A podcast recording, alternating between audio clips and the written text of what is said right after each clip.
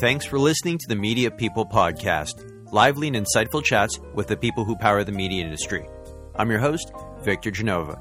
For more episodes, you can go to mediapeople.ca or subscribe wherever you get podcasts. Views expressed by participants are personal. Cynthia Rubino, Cytrine Consultancy founder, advertising educator, and mental health advocate, returns to the podcast. The pandemic forced everyone to adjust personally and professionally. If you're a professional, you probably embraced Zoom calls in sweatpants. And for many of us, not having a daily commute was a plus. But if you're a student, well, virtual lectures and group work sapped all the interpersonal benefits that come with in person teaching, something that Cynthia saw firsthand. Cynthia Rubino stops by to chat about the current state of mental health and wellness in the advertising industry, how it's impacting our students, and her recently launched Masterclass series. And if you haven't already, be sure to jump down to episode 37 to catch our first chat together. You can find the link in the episode description.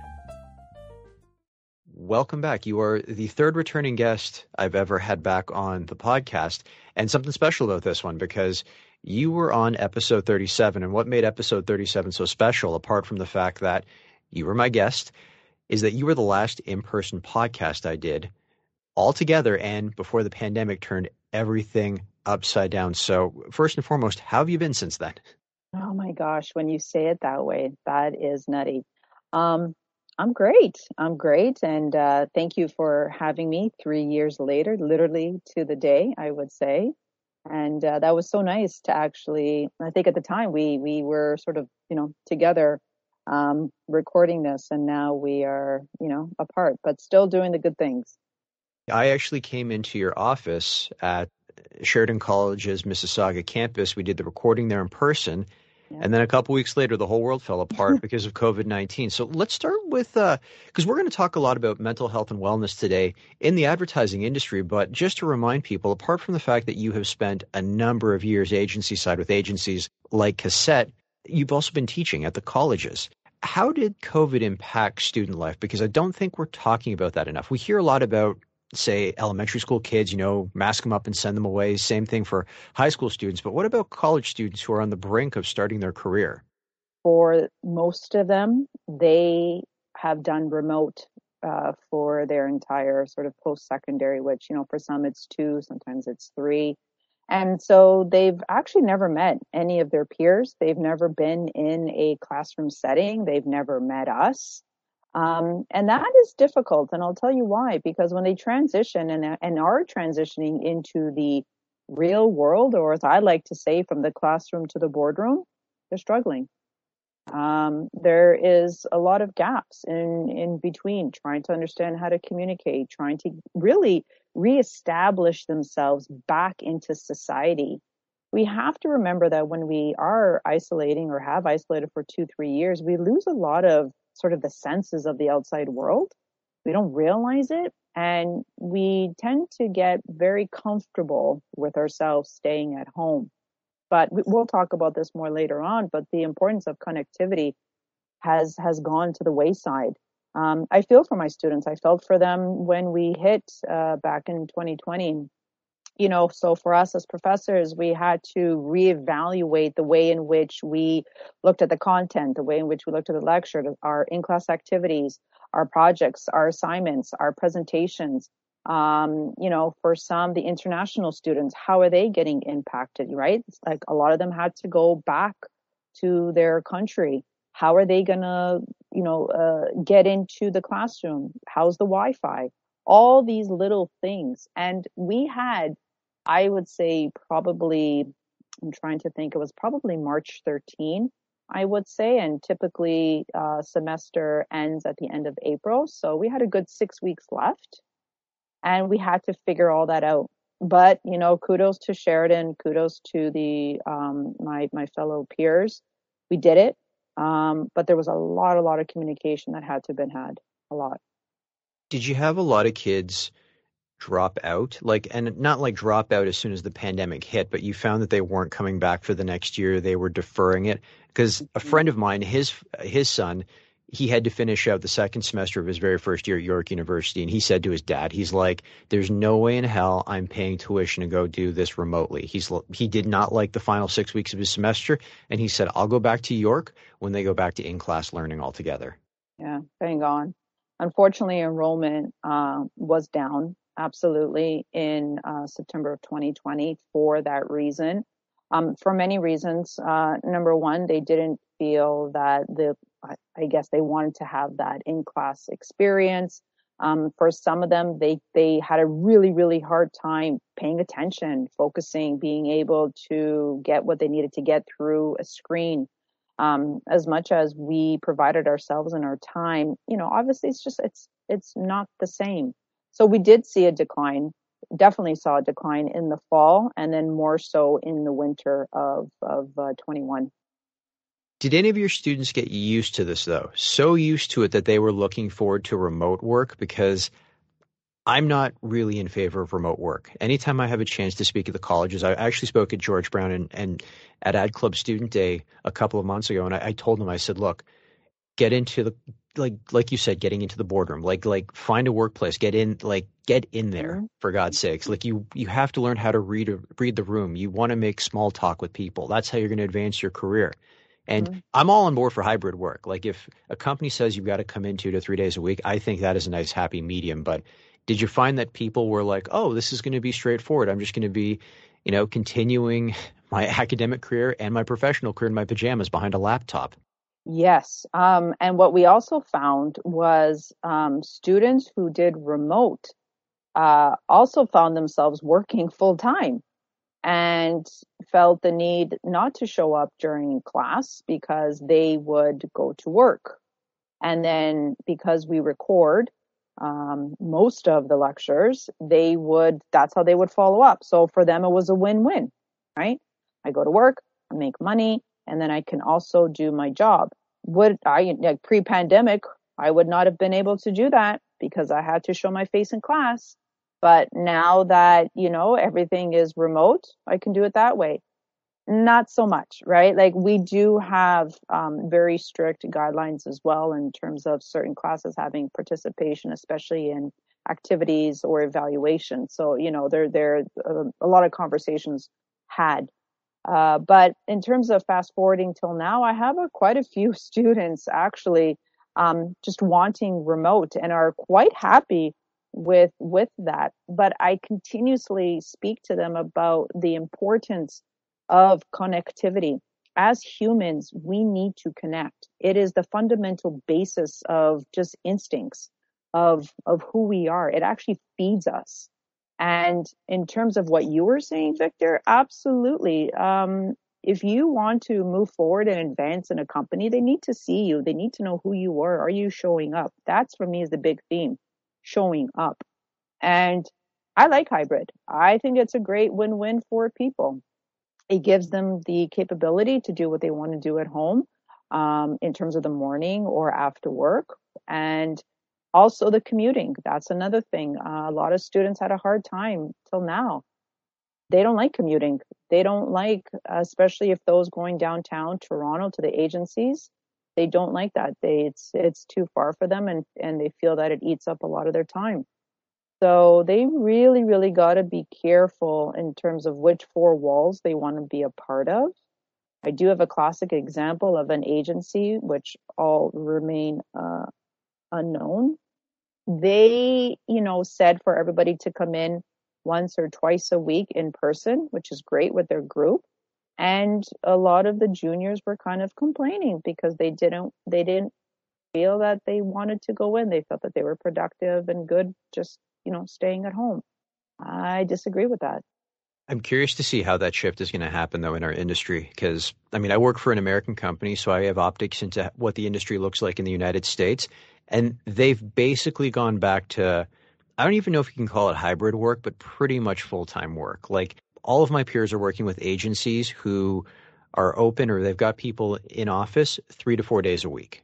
Like mm-hmm. you can work remotely one day a week. And I find up here too, and it's a bit surprising for my boss when she hears about how things are up here, is that I found that the vendors and the publishers have gone back maybe three days a week, but the mm-hmm. agencies, it's like one day a week.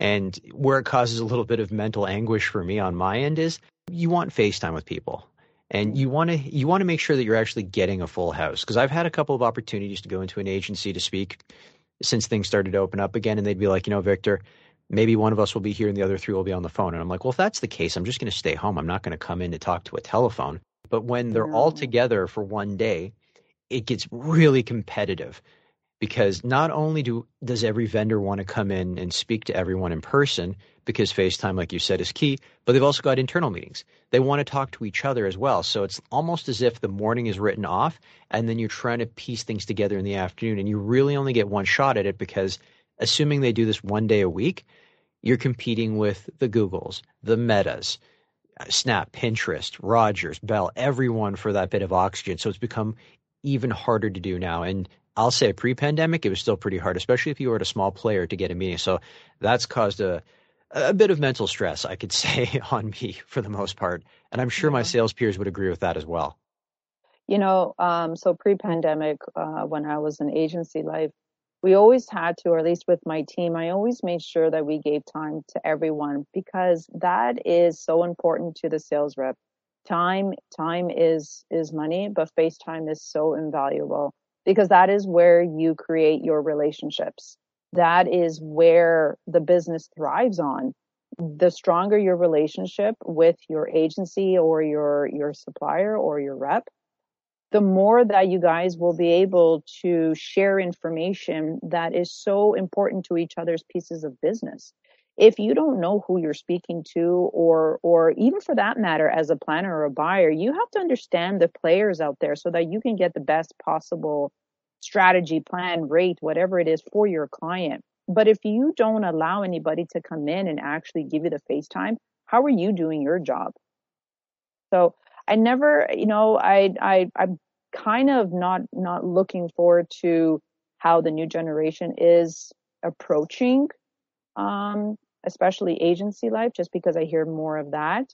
I do know that sales reps are having a hard time. Exactly what you said. It's like vying for time. And as you know, Victor, as an agency person, it's like 24 7 go, go, go, go, go. So yes. to even get five, 10 minutes of them is like gold. And that's very rare that you get it. So now slice it down even further and further. What climate are we creating? What kind of relationships? What kind of really, what kind of business are we doing? What are we basing our decision on? Pretty much what we're seeing on LinkedIn then. Whoever's been loudest and proudest on LinkedIn or whoever's got the name or brand recognition. That's probably what we're basing everything on right now. And, and I got to tell you, be, working for a small player that's very strong in their field, sometimes you just can't compete with the with the name recognition that Meta's put out there because everyone knows Meta. And at the same time, if your clients know who they are, then they're just going to go with that as well. Because, like you said, they're going to go with the usual suspects. Well, you didn't say it specifically, but I kind of read in between the lines there. hey, can I throw something else out there as well that's gone yeah. upside down? Sure. Restaurants. Oh. The number of restaurants that are not open for lunch anymore. So when like I swear to God, I've had a couple of emails going back and forth with clients this summer when I could actually get people out for lunches, and it was like on a specific day, and we took everyone together. It was funny because I'd be like, "Yeah, you know what? Where do you guys want to eat?" And they throw out a couple of one or two restaurants, and I'd come back and be like, "They don't open until four o'clock or five o'clock," and then I'd have to come back after literally calling around in the neighborhood and going, "Here's seven restaurants that are open at noon. You got to pick from there." Wow. And so it, it's it's kind of reverberated through other uh, aspects of industry that we don't talk about as well. Mm-hmm, and there's mm-hmm. there's my dog in the background now saying hello. That's Duke, by the way. he helps me with my mental health. But yes, absolutely. Pets are fantastic. They're great for that. So okay, so let's get back into what you've been doing with Cytrine Consultancy because mm. that was a massive pivot into health and wellness, and you were focusing specifically on this industry that we have, like the advertising and marketing industry. So Tell us where you were at pre pandemic and tell us how things changed for you during the pandemic. So, when we spoke, I was in the midst of launching uh, what I created, which was called I Matter. And at the time, I Matter was supposed to be a live event, first mental health symposium for the industry. And then, of course, uh, COVID hit. Now, I Matter is an affirmation and an affirmation are is a phrase a phrase in which when you say it really sets the tone, sets your mind in a more positive fashion. And oftentimes in life, we never place ourselves first for whatever reason. Maybe our work is taking over us, caregivers, dependents, whatever it is.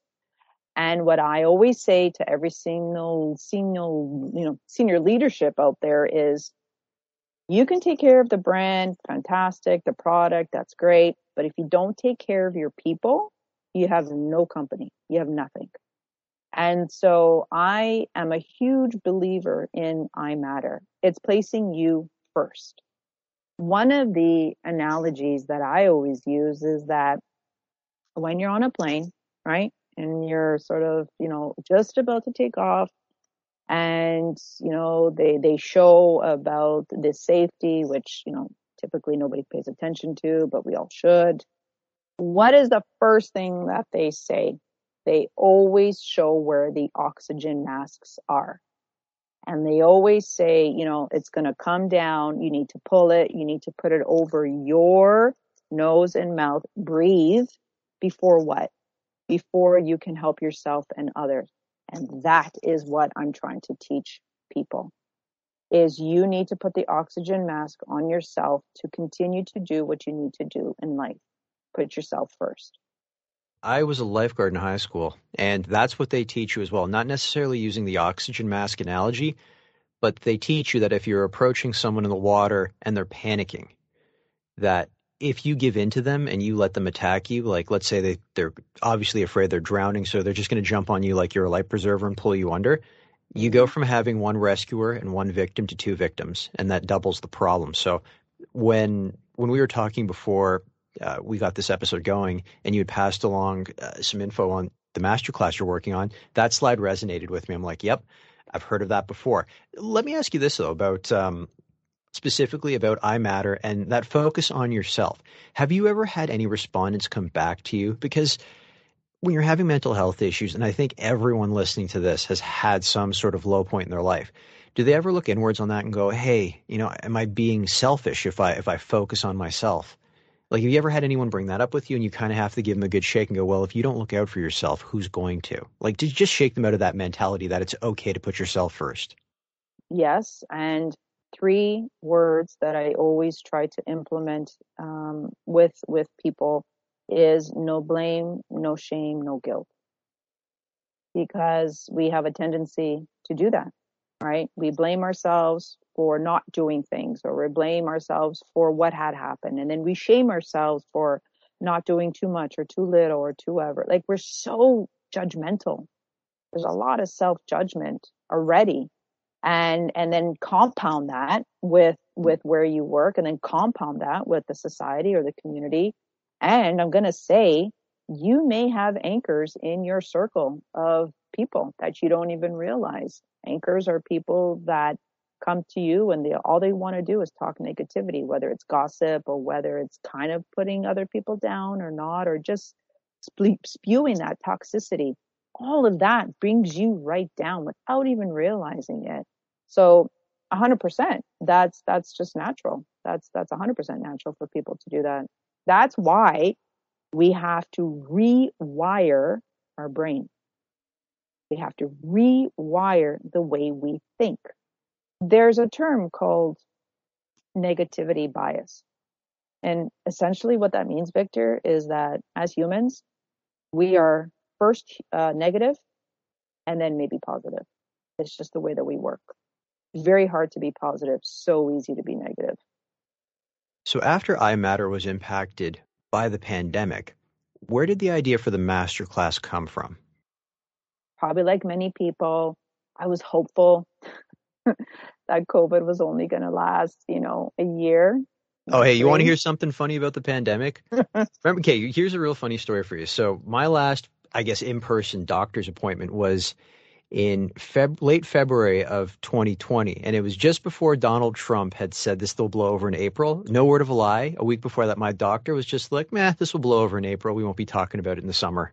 My God, like, like even people with degrees were getting this wrong. So yeah, that can, that can was kicked down the road a couple of times. So I don't blame you for holding on. Yeah, yeah, and I was really, really, really holding on on having this live event because something as such, this type of topic needs again the connectivity, right? So as I'm throughout the pan- pandemic trying to create initiatives, that's just who I am. I'm, I'm very much, uh, you know, ideas just pop into my head. So I created Stay Connected with uh, a very good industry person, Boris Cho, uh, in March of 2020, and and we did that, and um, just got people together to talk, and just talked about how everybody's doing, and so on and so forth, and that lasted um, I would say almost almost a year. And then from there, I thought, okay, hang on, I can't lose focus. I matters like my baby. Like I know people need this. I can feel it. I can sense it. So it's weird. I um, I got certified as as a coach, and I think all of my skills sort of intertwined, which then came out into the masterclass. What a masterclass is is basically a subject matter expert focusing on a particular subject. So for me, it's wellness. I am an educator. I am a coach. I am an advocate. And that's pretty much what Cytrine is all about. Cytrine is to educate and advocate. So for me, Victor, my issue with mental health in our industry, and it's because I know this industry more than any other industries, we don't talk about it enough. I applaud those that have events here and there, but we need to talk about this on the daily. And I don't know why we don't do it. Mental health, two words, right? But my gosh, is it such a big umbrella? And people are so afraid of the word mental, right? That's what gives it its stigma. People are afraid to say that they have a mental health condition. What it is, is your brain health just you know you, you have to take care of your foot health. You have to take care of your hygiene your dental health your heart health. Your brain has to be healthy as well. But there's a lot of science behind it and there's so much overload. So i wanted to create what is called the masterclass and what that is is just focusing on two pillars personal development and well-being.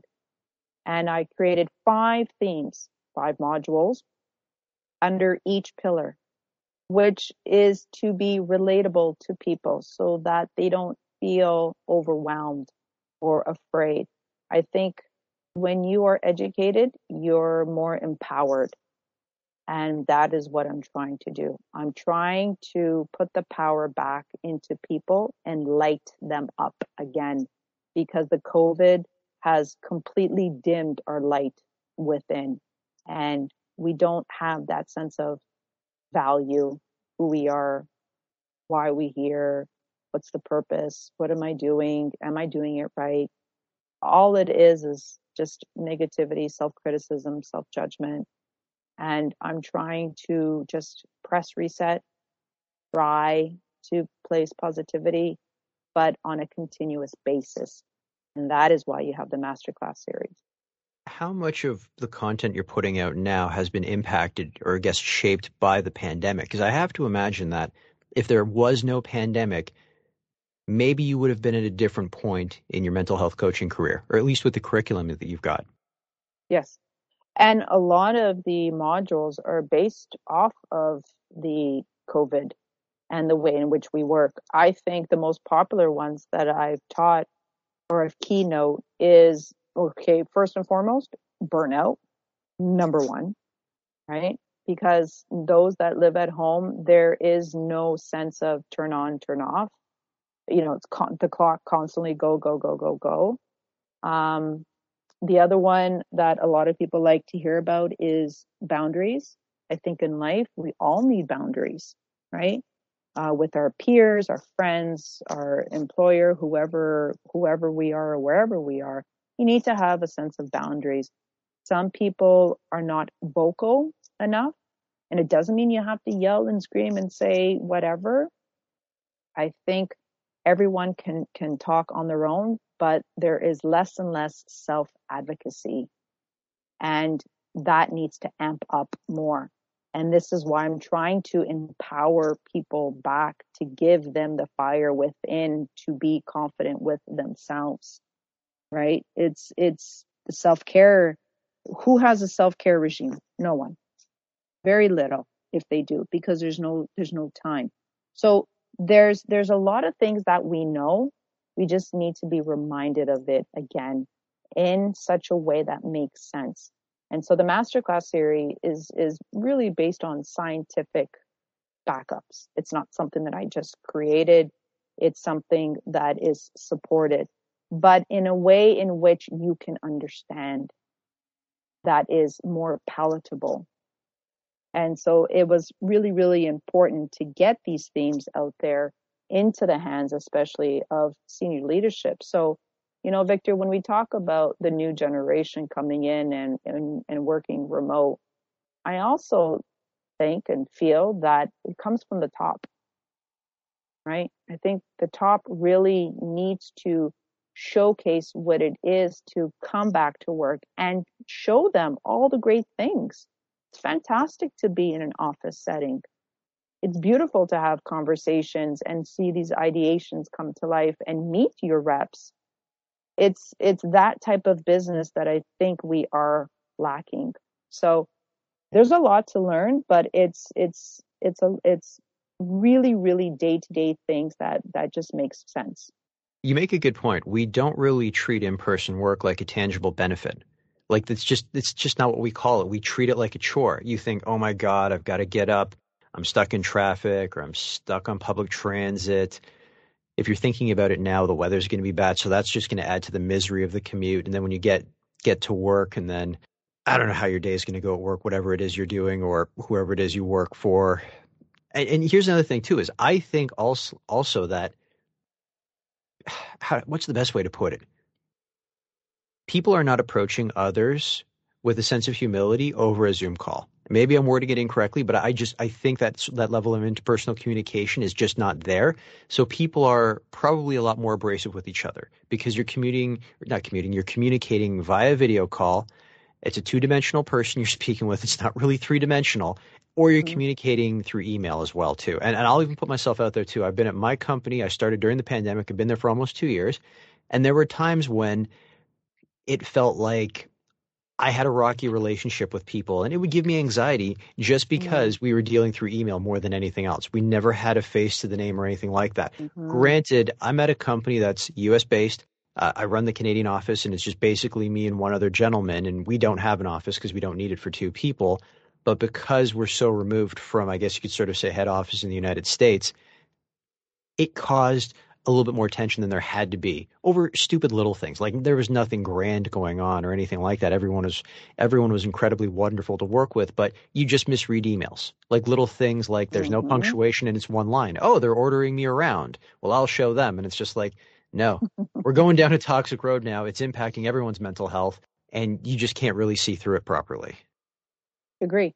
And that's the key. Um, communication and so, you know, as much as we try to teach it in the classroom, the importance of business communication, whether it's email, whether it's, you know, uh, calls, virtual calls, whatever it is, you have to work that much harder to communicate your message because you are not there to watch the verbal, the really the nonverbal cues.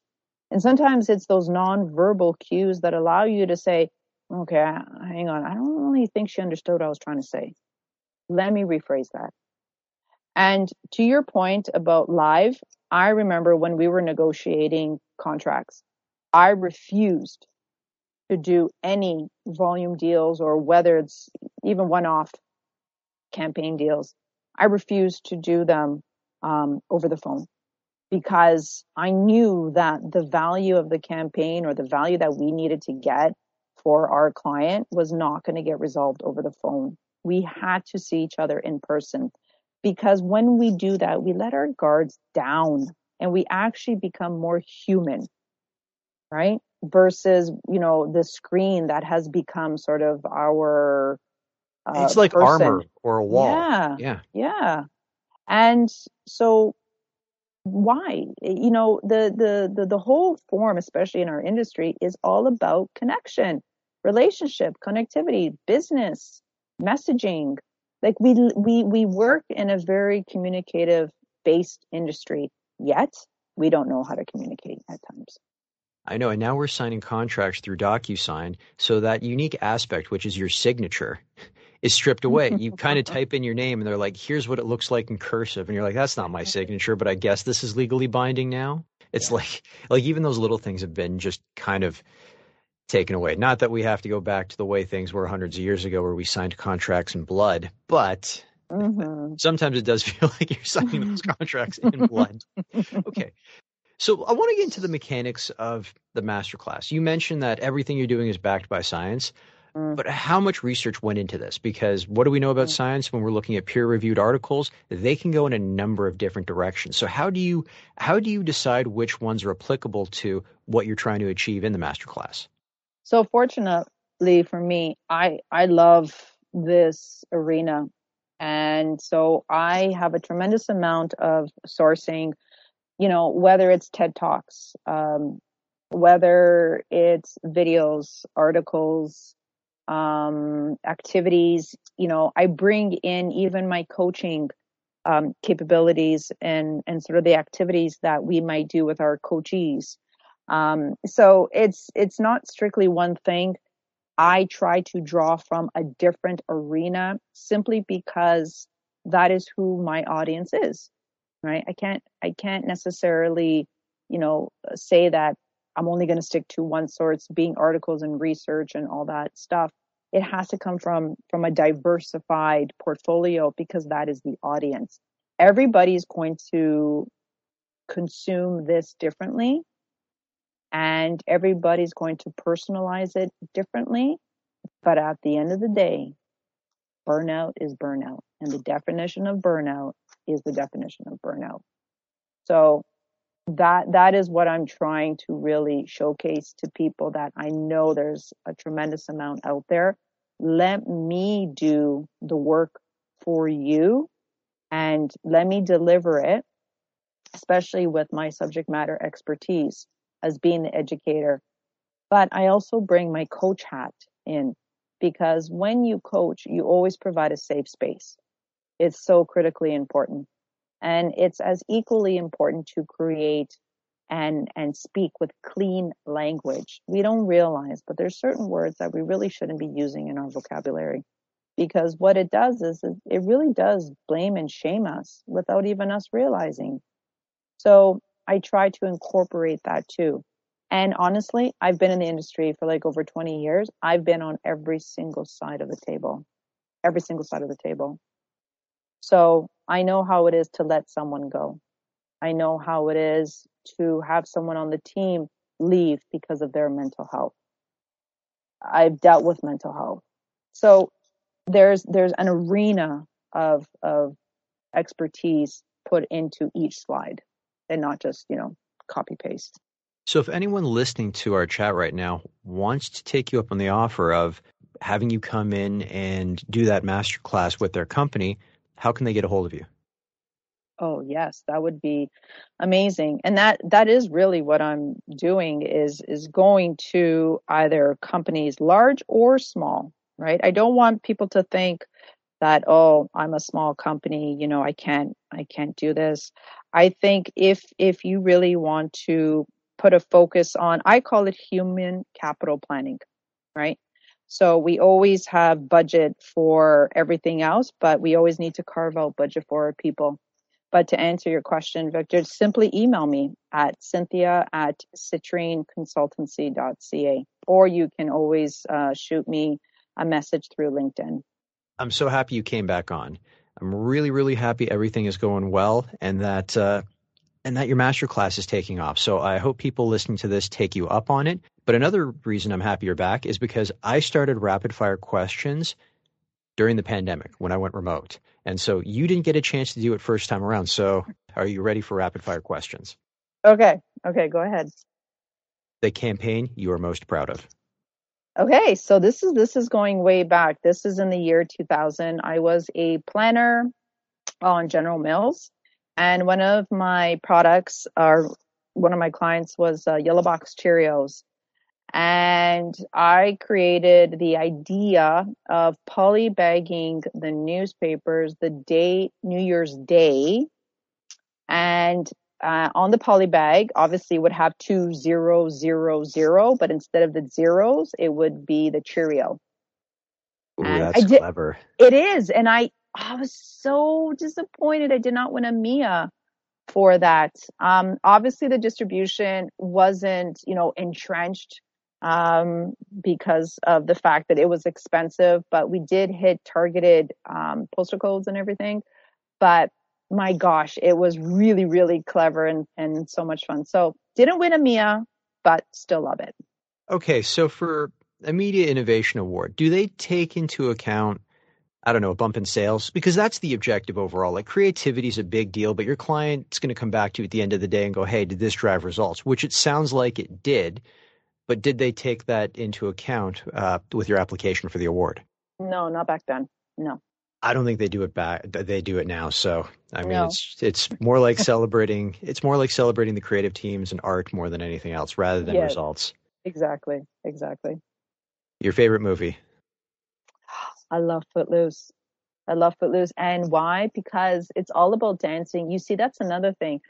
I think we forget to laugh, dance, have a good time, right? It's it's not always about yes, it's about eating, but it's about just just throwing having joy throughout our our body and just uh, I loved it because that that movie was all about dancing, which I had uh, I love it to this day. And it's always good to have Kevin Bacon in your movies. Six degrees, yes. Yes. if Hollywood were to make a movie based on your life story, who would you want to play you?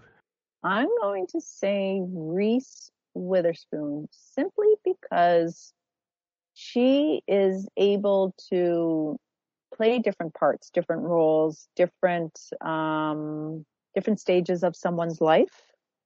Uh, and she's a mom and has kids, as do I. So yeah, I would say her. My follow up: If Hollywood were to make that movie based on your life story, what would you call it? I'm probably going to say The Visionary, but there's so many like hidden meanings meanings behind that. Um, actually a couple of months ago, I posted on LinkedIn about my vision and um, what I've been dealing with ever ever since I was probably 11, 12 ish. Uh, how I have a very rare retinal dystrophy and how I saw it as um, as a superpower uh, versus a disability. Um, so visionary is someone who you think may have a lot of vision, but I, I sort of lack that part. But at the same time, I am a visionary because I, I create so many ideas in my head. I see where there are holes and gaps in in anywhere, a company, an organization, places. And so I always come up with with idea. And um also visionary to me is about creating light and my coaching is all about being a lighthouse where I cast light on those that are in the dark or have a hard time seeing the light. And so being a coach, really, it's about encouraging, supporting people to go within. We have the answers. We all have the answers. It's, it's inside of us, but we don't realize that. So that, that for me is another sort of definition of, of visionary. I would say visionary. Your favorite book? I love Audible, and it's my last one on Audible, which is The Spare. Again, a lot of reasons.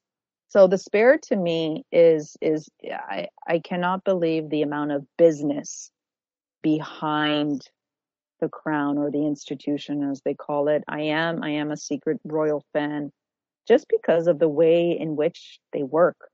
It's it's you know, it's business first, then family.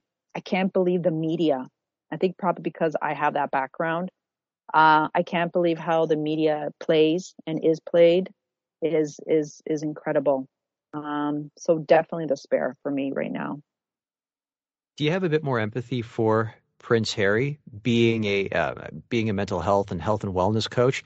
Because I've always looked at him, and my my wife she's reading the book right now and she's really big into the royal family. And I kind of look at this and go, this whole scenario with him could have been avoided if the royal family had identified the mental health issues he was having after his mother's death and dealt with it appropriately. So yes, I, I can heavily relate to him. Um, but unfortunately, he was brought up into a world where his voice did not matter. And he didn't matter. And because of that, it was all about what the outside world thought of them. They had to make sure that they didn't have anything going, you know, incorrectly or wrong or bad or anything. You just sort of zip your mouth, don't say anything, and then proceed. The less you say, the better. So he wasn't able to even understand what mental health was until years, years later, and clearly still to this day, right? Um, so it's really sad to have heard that he didn't get help or support. And nobody you know what it is victor? No nobody acknowledged him. Feelings are real. If you know someone who is feeling something you can't say oh no you can't feel that way. That's not right. You can never never discount how someone feels um, and so that that really tailspinned him as well I mean, at 11 years old, having him walk behind his mother's coffin, I know, I know, with the whole world watching, wasn't going to help either. No, I think no. that was the that was probably the first domino to fall, and then mm-hmm. the royal family just dropped it after that. Mm-hmm. Agree, agree. Your favorite song? Till this day, "Rise" by Katy Perry. If you actually listen to the words, it that's me. Um, so years, years, years ago, I was going through something um, career-wise, and and those words were definitely the ones that sort of helped me get out of my headspace because we all do it and be able to move forward. Uh, oftentimes, we get stuck in an emotion or stuck in a conversation, uh, a relationship, whatever it is and it doesn't allow us to grow and move on. But I literally heard that song on the way to work, on the way to and from work. And, you know, whenever I needed to feel motivated and know that everything's going to be okay, it was that song. Best advice you have ever received? Stay in your lane. Oftentimes, we get too preoccupied and distracted on what others are doing. And what do we do? We look at somebody else's life, career, and then we compare it to ours. And what does that make us do? It doesn't make us feel good. It's that whole blame and shame and guilt coming through again. I encourage anyone who's listening to this, please do not do that. Everybody has their own journey, their own path. And quite honestly, you don't know what happens behind closed doors. Let's be real. Focus and it's only amplified journey. by social media. Right? Yes, I know. Don't, yes. Don't follow your friends. That's all I have to say to people. Not that not that you don't want to follow your friends, but it goes to what you're saying is that it's very easy to compare yourself to others, even though even on the surface doesn't have to be behind closed doors. The journey they've taken is incredibly different. Like you never mm-hmm. would have come to the same place in life if you mm-hmm. had stayed your own path.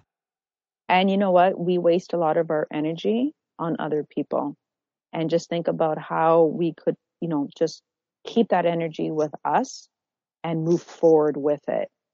But that again is about the mindset, all about the growth and the mindset. So stay in your lane.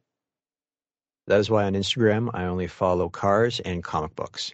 Oh, and obscure sports jerseys. I'm not joking. That's awesome.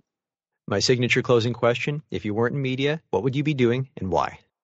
That's a hard one because um, I always knew ever uh, since I could remember, I've always wanted to help people. I was always the one where the teacher asks, "Does anybody want to do anything?" I would always raise my hand and pick me, pick me.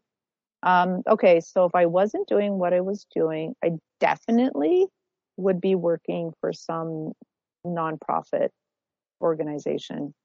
Um, any any way that I could give back, help, support uh, is probably what I would be doing and focusing on that. Cynthia, this has been fantastic. Thank you for coming back on. Really enjoyed our chat. Victor, pleasure. I always have fun chatting with you, and uh, let's let's try to keep this more frequent and not three years from now. And fingers crossed that everything will be okay after after today. Well, that and hopefully it's not a pandemic separating us for three years. we can do without those. Absolutely, absolutely. Thank you. That's it for today's show. For more episodes, you can go to mediapeople.ca or subscribe wherever you get podcasts. And don't forget to follow me on Instagram at Vic Genova.